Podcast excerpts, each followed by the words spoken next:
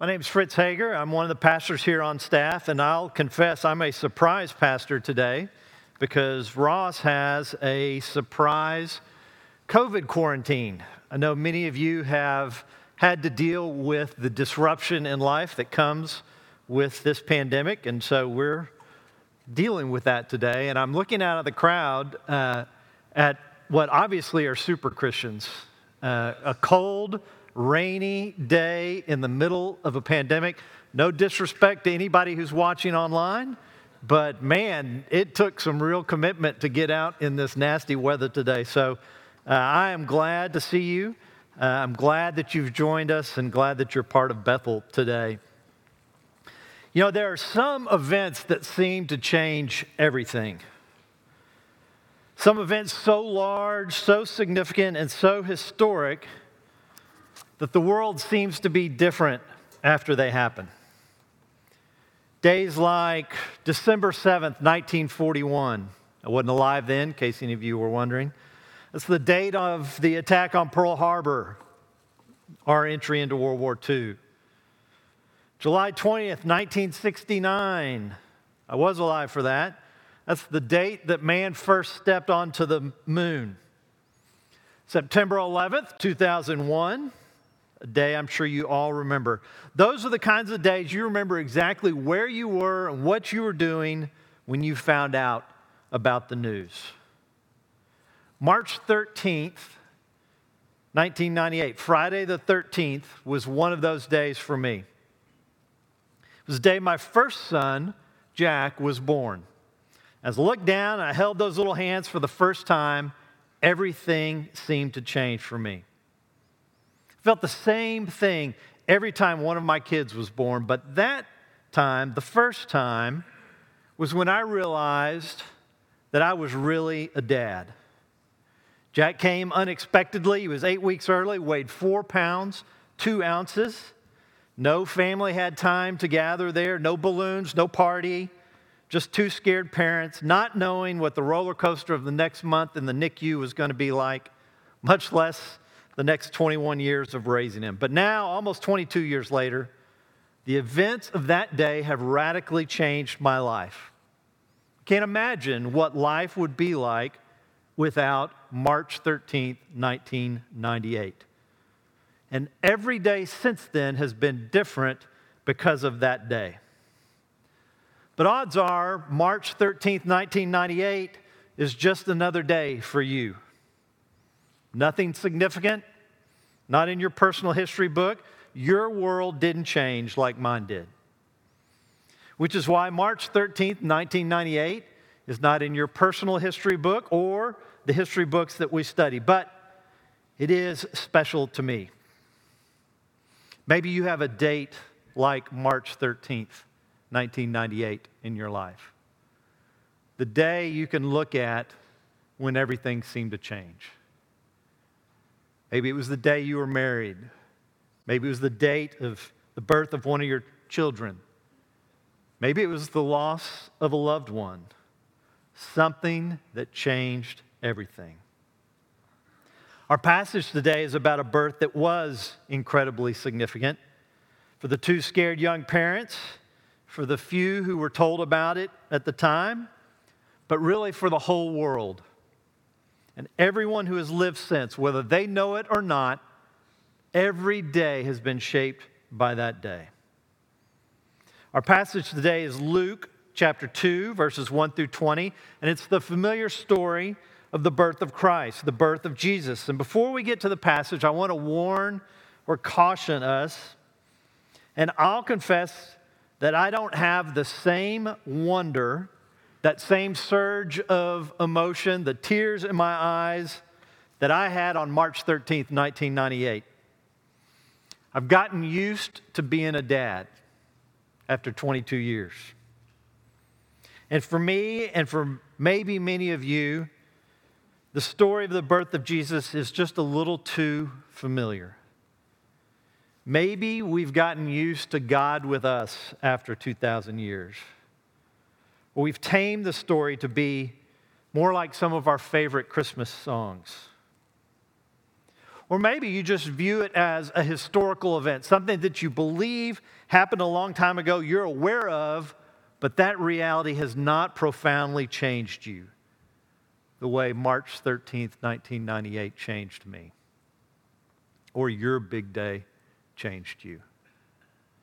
So, as we read this familiar story, my prayer is that God, whose Spirit is with us today, would give us eyes to hear this story with fresh ears, to experience the wonder anew, and, as Mary does, treasure these events in our hearts.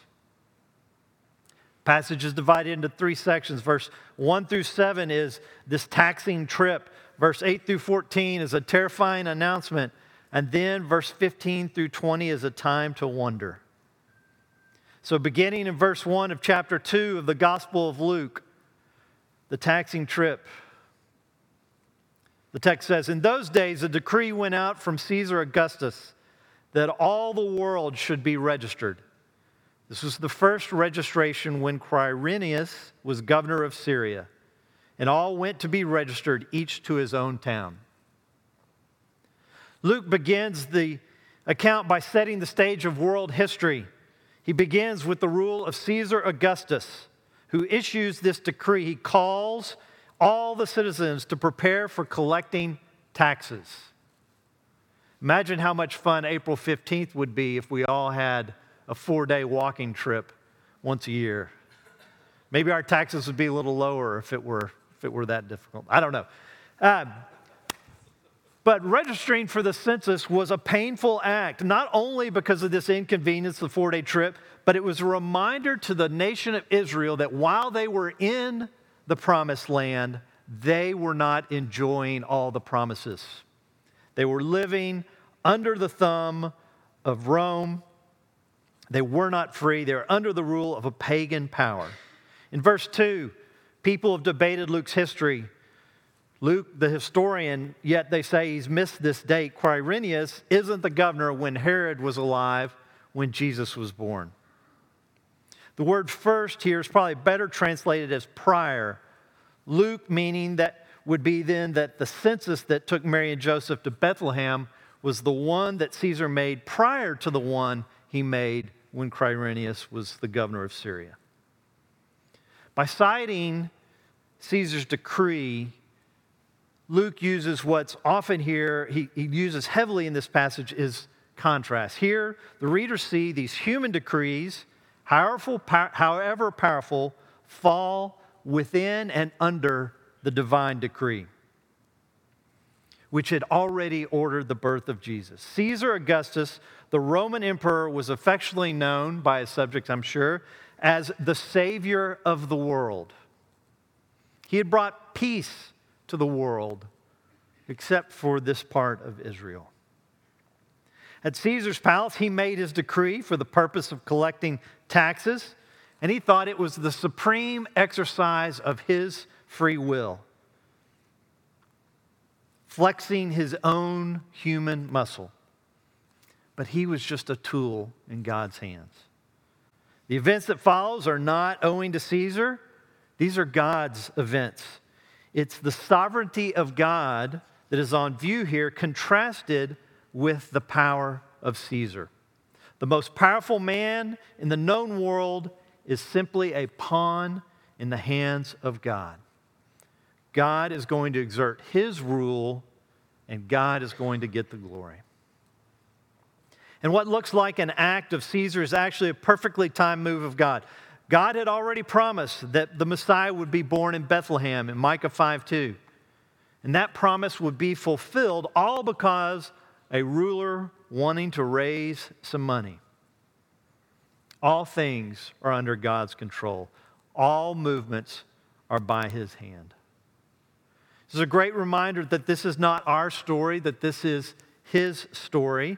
This is his plan from the foundations before time which means that before he spun the heavens into place, before the earth was formed, before the sun and moon and stars are cast into space, before there was such a thing as time, before there were 24 hour days, God ordained that day. God created what he would become. He ordained the day his son would enter and bring joy to the world, like the Spencer family reminded us.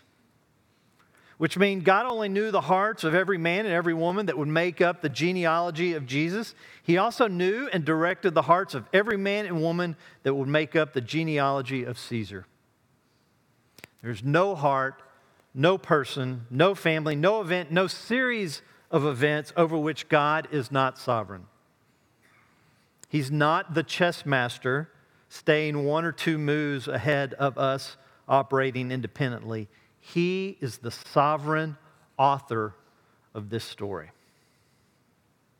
So that was the taxing part. Now the trip. And Joseph, verse 4, and Joseph also went up from Galilee, from the town of Nazareth to Judea, to the city of David, which is called Bethlehem, because he was of the house and lineage of David to be registered with Mary, his betrothed, who was with child. And while they were there, the time came for her to give birth. And she gave birth to her firstborn son and wrapped him in swaddling clothes and laid him in a manger because there was no place for them in the inn. Lots of interesting things in this text. I'm struck by how different God's ways are from our ways. Joseph travels to Bethlehem since he was the, in the line of the king of David. The text doesn't say why Mary went. She didn't have to go. It's likely because she was very pregnant, wanted Joseph to be with her when the baby was born. We often look for God working in the miraculous. We want to see the big splash, the obvious sign, but far more frequently, God works in the providential. Caesar's census was for him he thought, and yet God had providentially used it for his purposes to bring Mary and Joseph to Bethlehem. Can you imagine what it's like to have your wife riding on a donkey for four days before she gives birth? Serena's had six kids, and uh, there were no donkeys involved with any of them. Most readers assume that the couple arrived in Bethlehem just before Jesus' birth. Joseph, with a wife, going into labor while she's on this donkey, walking through town trying to find a room. However, the text says, while they were there. So it's more than likely that they were there for some time before Mary went into labor. And one of the striking things about Luke's narrative is how simple it is in contrast to how great the events are. So if Jesus were born today, Mary and Joseph would have Instagrammed the gender reveal. This is before sonograms, but they knew they were having a son. They could have been the first gender reveal. They would have created a special website or maybe a Facebook group to collect all the pictures and videos, created a gift registry, hired a videographer or photographer to discreetly and tastefully record the great event. But that's not the scene that Luke gives us here. Here we have a teenage girl with the man who is to be her husband, alone. And traditionally, we've believed that this, this manger or feeding trough in which Mary laid the baby Jesus was in a cave underneath a house because there wasn't room in the inn which likely isn't a hotel or a motel with donkeys, place to put your donkeys. Like we'd imagine, it's likely a guest room, usually upstairs in a family's house. And it's the same kind of room used by Jesus and his disciples at the Last Supper. Text merely says there was no room in that room, likely crowded with other family members who'd come for the census as well. So they wrapped him in linen and laid him in a manger. God has entered the world. Peace between heaven and earth has begun. You know, I found it interesting, maybe foreshadowing, there's no room for God in this town. It's fitting that this rejection and exclusion from society was only just the beginning. 33 years later, Jesus would be wrapped in strips of linen once more.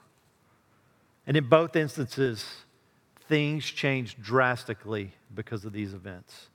At Jesus' birth, Three days after his death, just when the night was the darkest, just when those who loved Jesus the most, his parents at his birth, his disciples at his death, just when they began to wonder if God had forgotten them, angels came to announce a change.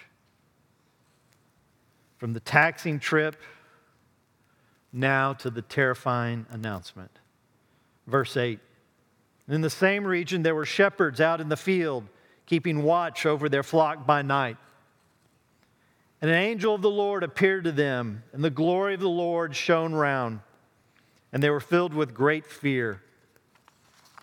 And the angel said to them, Fear not, for behold, I bring you good news of great joy that will be for all the people. For unto you is born this day in the city of David a Savior who is Christ the Lord. And this will be a sign for you. You will find a baby wrapped in swaddling clothes and lying in a manger. And suddenly there was with the angel a multitude of the heavenly host praising God and saying, Glory to God in the highest, and on earth peace among those with whom he is pleased. Shepherds. Really. See, it doesn't shock us like it should.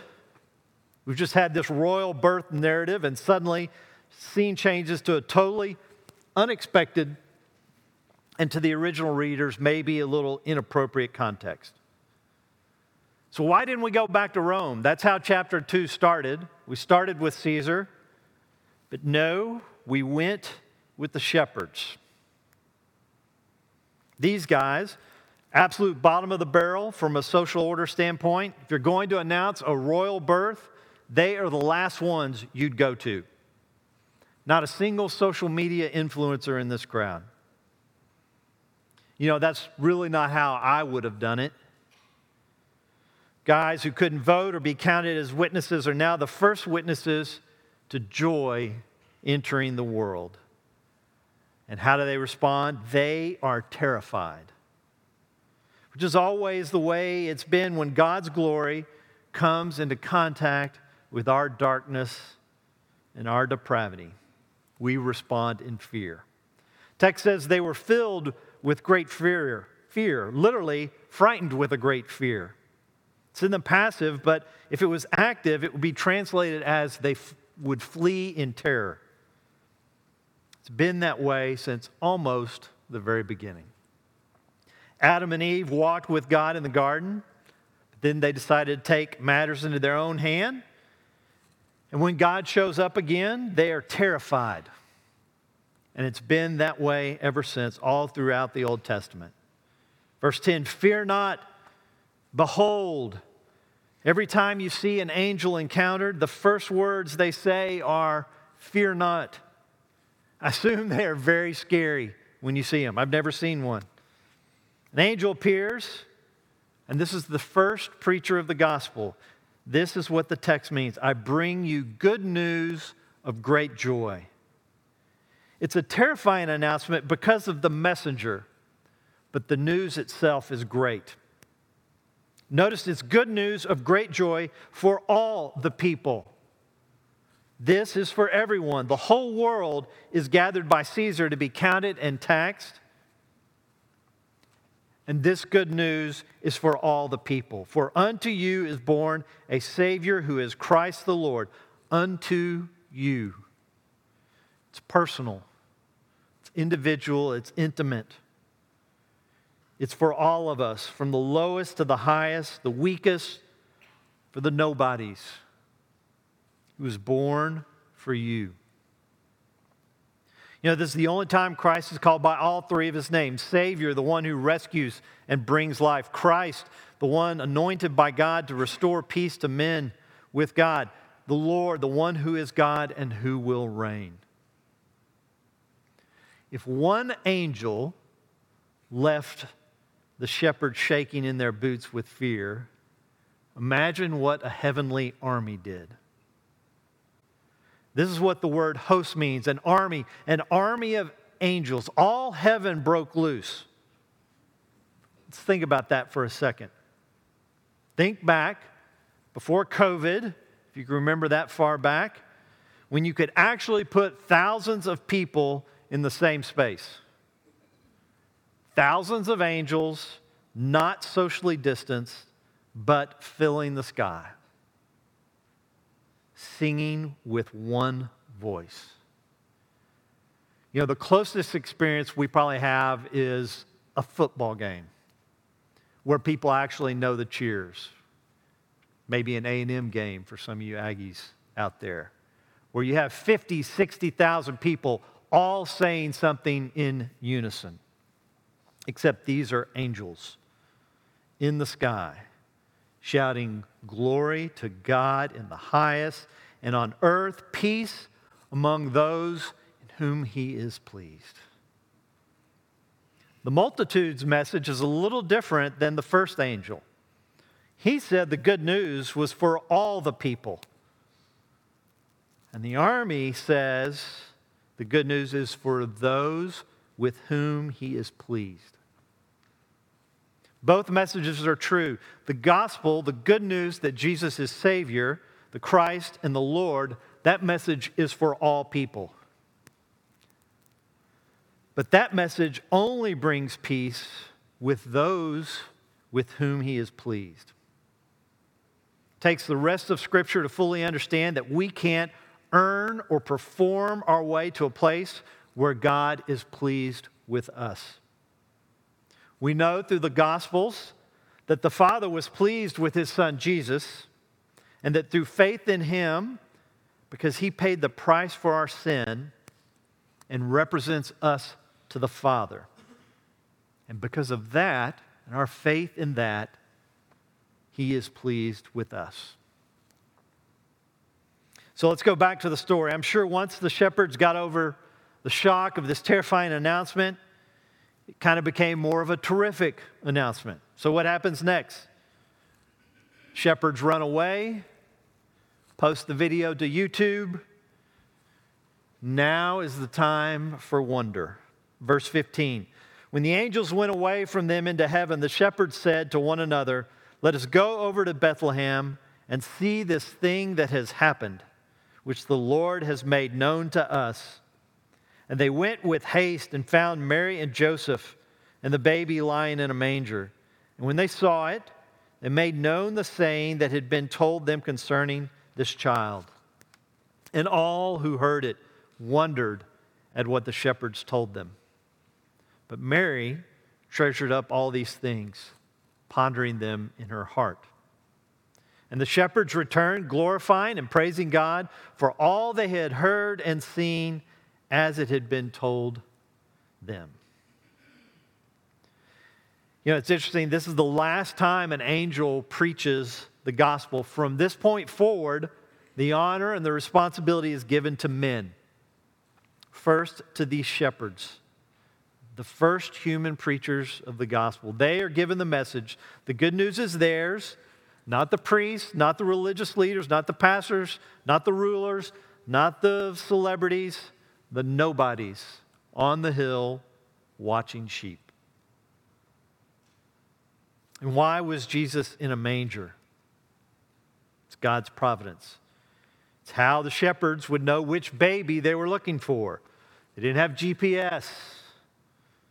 There was likely many babies born recently, but they could find this one because he was in a manger.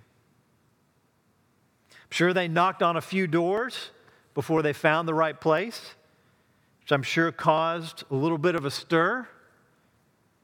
Maybe that's one of the ways that God spread the message of what had happened throughout that town. You know, what's amazing is that although we would, things we view as an inconvenience, as inefficiency, as taxes, the travel, you know, why didn't God just pick somebody who was already in Bethlehem? All these circumstances God uses for his glory. So the shepherds went into the city with haste, and they found Mary and Joseph and Jesus just like the angel told them. So, what did they do? Did they keep it to themselves? they made known the saying that had been told them. They did what the angels told them when they came and saw, and now they're going to go and tell, which is really the evidence that they believed what the angels told them. The Christ, the Savior, the Lord had come, not just in a mist, not in a cloud, not in a burning bush, but in flesh. God with skin on. And this changed everything, not just for them, but for us too. Look at verse 19. It tells us what Mary did, which is a contrast with the shepherds. She treasured these things in her heart. She pondered them, she weighed them, she meditated on them, she believed them, she treasured or valued them. You know, it's hard for us to do sometimes to slow down, to ponder, to wonder, to store things in our hearts. Maybe it's because we're too busy, especially this time of year. maybe these truths are too familiar. But for whatever reason, maybe in this COVID season, this time of great disruption, great inconvenience, when we can't go and do the things we want to do when we want to do them, maybe that's one less excuse for us. Or maybe we are storing things in our hearts. We're just storing the wrong things, listening to the wrong things, listening to everything but God. The voice of the world, the voice of Netflix, of Hulu, of YouTube, all of which I watch, instead of the truth of God with us revealed in Scripture. See, I don't think Luke is saying either be a Mary or be a shepherd. I think we're supposed to be both. We're supposed to treasure and tell. Because we treasure, we tell. Supposed to have worshipful hearts overflowing with the good news. You know, I think if we were honest with each other, we need more shepherd in us than most of us have. In a Bible church, we often do a pretty good job at the treasuring part, often better than the telling part. But the truth of the good news, the truth that God rescued us by becoming one of us, that truth is too powerful to keep to ourselves. It's too transforming for us and for the world to keep it a secret. You know, when you meet me, it won't be long before I tell you about March 13th, 1998. Not that exact date, but likely early in the conversation, I will tell you that I'm a husband and a father of now six kids. I'm quick to tell you that good news for me. Good news for my kids on some days. But I'll confess, I'm much slower to talk about the birth that is good news for everybody.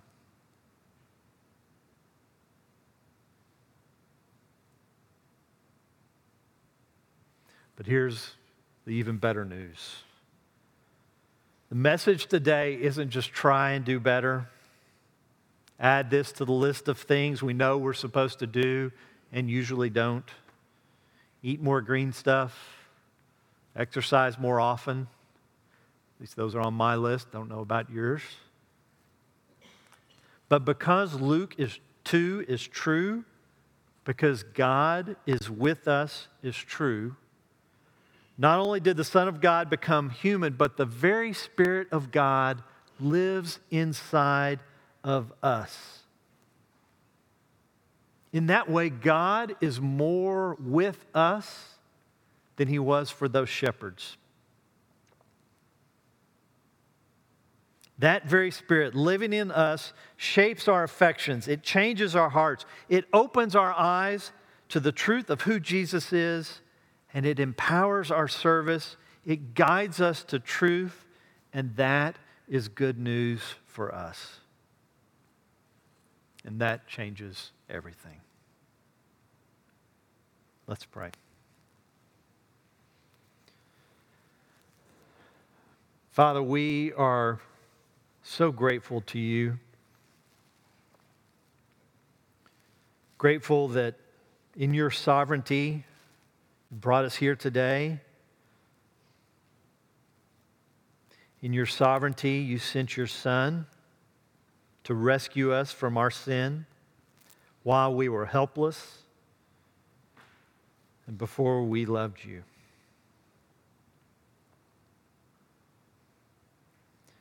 Father, we're grateful for the truth of your word that tells us that you are with us. Tells us that your son understands what it's like to be human. That your son came and did what we could not do so that we might have peace with you. Father, I pray that that truth would be real to everyone here today, everyone listening. Father, that we would treasure that good news in our hearts, that it fill us with wonder. And Father, that that would transform us, that that would be so life changing for us that we could not help but share it with those around us. And Father, that that would be something that would bring great glory and honor to you. So, Father, I pray that you'd orchestrate our lives and our relationships to give us the opportunity to tell folks about this birth and how this has changed everything for us, can be, bring peace, peace to them. Pray all this in the name of Jesus, the Christ, our Lord and Savior, and the power of the Holy Spirit that is God with us.